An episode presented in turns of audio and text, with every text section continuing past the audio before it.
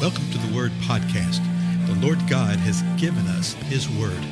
Let us learn it. Let us live it. Let us rejoice in it. Spread the Word.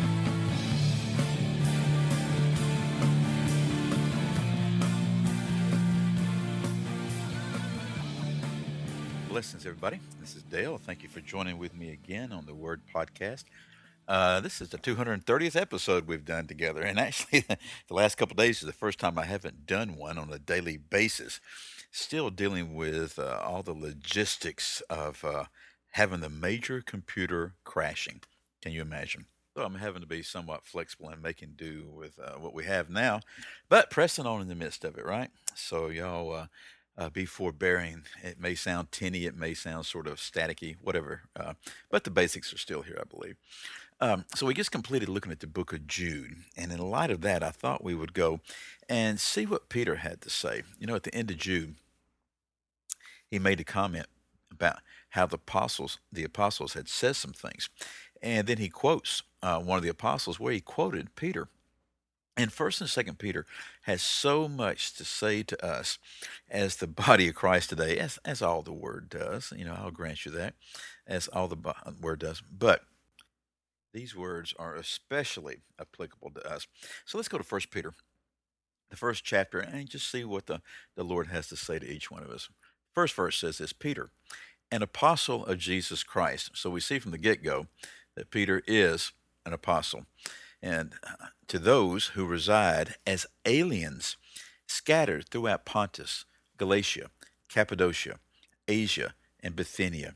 So he's writing to a, a, group of people, and, and he gives us tremendous detail about them. And it's sort of interesting because he gives geographical detail. From this, we can sort of discern, uh, you know, where they had come from, what was happening with them at the current time, and some other things if we give heed to it. So watch this. He says that they are residing as aliens. In other words, they're there. Okay, they're there, but they don't belong there something has happened. Then he describes them this way who are chosen according to the foreknowledge of God the Father by the sanctifying work of the Spirit to obey Jesus Christ and to be sprinkled with his blood.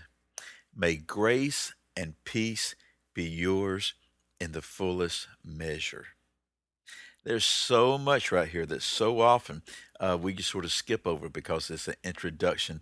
And a lot of times in the words, the little intros and little outros, we just sort of blow through, thinking, oh, that's just Paul saying some things to him. It's really much, much more than that. Uh, let's just start with the ending of it. He is speaking grace over them, he's speaking peace over them. And Paul does this in uh, all his letters in some form or fashion, usually in this sequence right here grace and peace. And yes, it has something to do with the uh, uh, the Hebrew greeting. It has something to do with the Roman Greek greeting, but it's even more than that. He always puts grace first.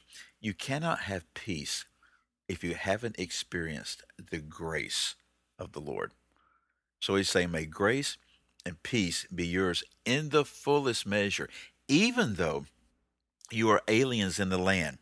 Okay? Even though you have been scattered about. And as we go along, we're going to see that he, he's writing to um, uh, Jewish and Gentile believers both, but the Jews had really been scattered. And he said, even though these difficult things have come, I'm writing these truths to you. But focus in on how he describes them. Okay? He says, You are chosen. Chosen. Hmm.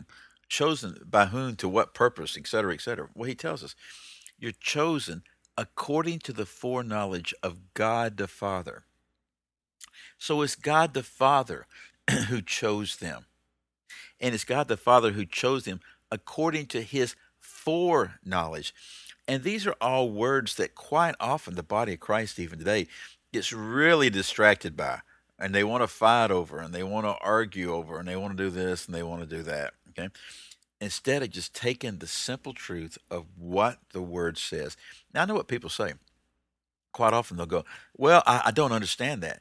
Well, let, don't let the fact that you don't understand something turn you away from the truth. If you'll accept the truth if you'll listen to the truth, if you allow the truth to be applied to your heart, the Lord will bring everything else that we need to know uh, corporately and individually. And a lot of times people say, well, well, yeah, I know that, but I, I don't understand this, and I've just got to know. I had to understand this, or I, I, I'm just not going to believe it. Well, there you go. There's your problem. You don't have true belief if you have to understand it first. You don't have true faith if you have to understand every element of it first. So he's saying this you are chosen according to the foreknowledge of God the Father by the sanctifying work of the Spirit. And this is a great verse that shows the triune nature of God because we see God the Father, we see the Spirit, and we see Jesus Christ. God the Father chose according to his foreknowledge by the sanctifying work of the Spirit. He's describing who they are. He says, You have been sanctified by the Spirit. It's the Spirit who does that. It's the Spirit, uh, uh, uh sanctification, sanctus is holiness. It's the Spirit that does that.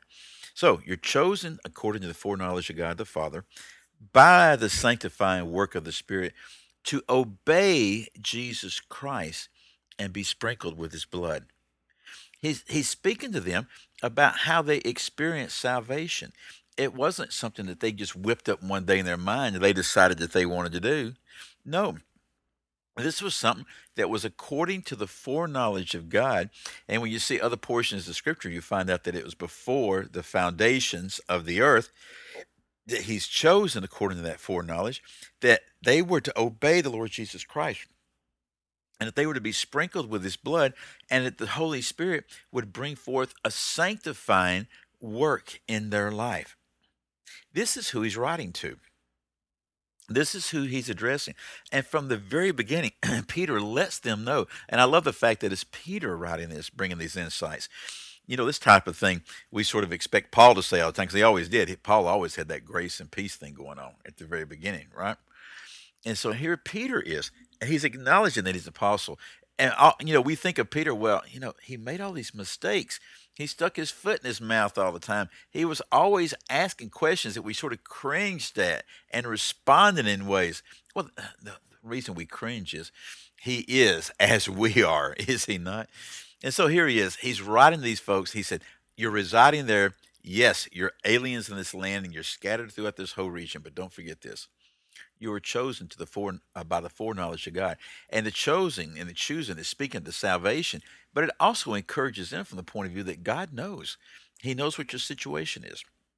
He knows what your circumstance is. And as a matter of fact, he knew it before the foundations of the earth. So let me read this one more time, we'll be done. Who are chosen according to the foreknowledge of God the Father by the sanctifying work of the Spirit to obey Jesus Christ and be sprinkled with his blood. May grace and peace be yours in the fullest measure. If you've repented, if you've confessed, if you've called upon the name of the Lord, this is what you've experienced. If you haven't done it, then you haven't experienced this yet. If you're a religionist, and what I mean by that is someone who's very religious, someone goes about church activity all the time. You perhaps probably are a member of a church and, and you do all the things that the organizational church does, and yet you have not experienced this, you're not truly saved. And you need to experience what we see in this little intro right here. Well, anyway, my time's up. Again, I'm Dale. Thank you so much for being with me and putting up with sort of the variations here. Uh, please pass the word. Share with one another about these times together, and I'll see you next time. Goodbye.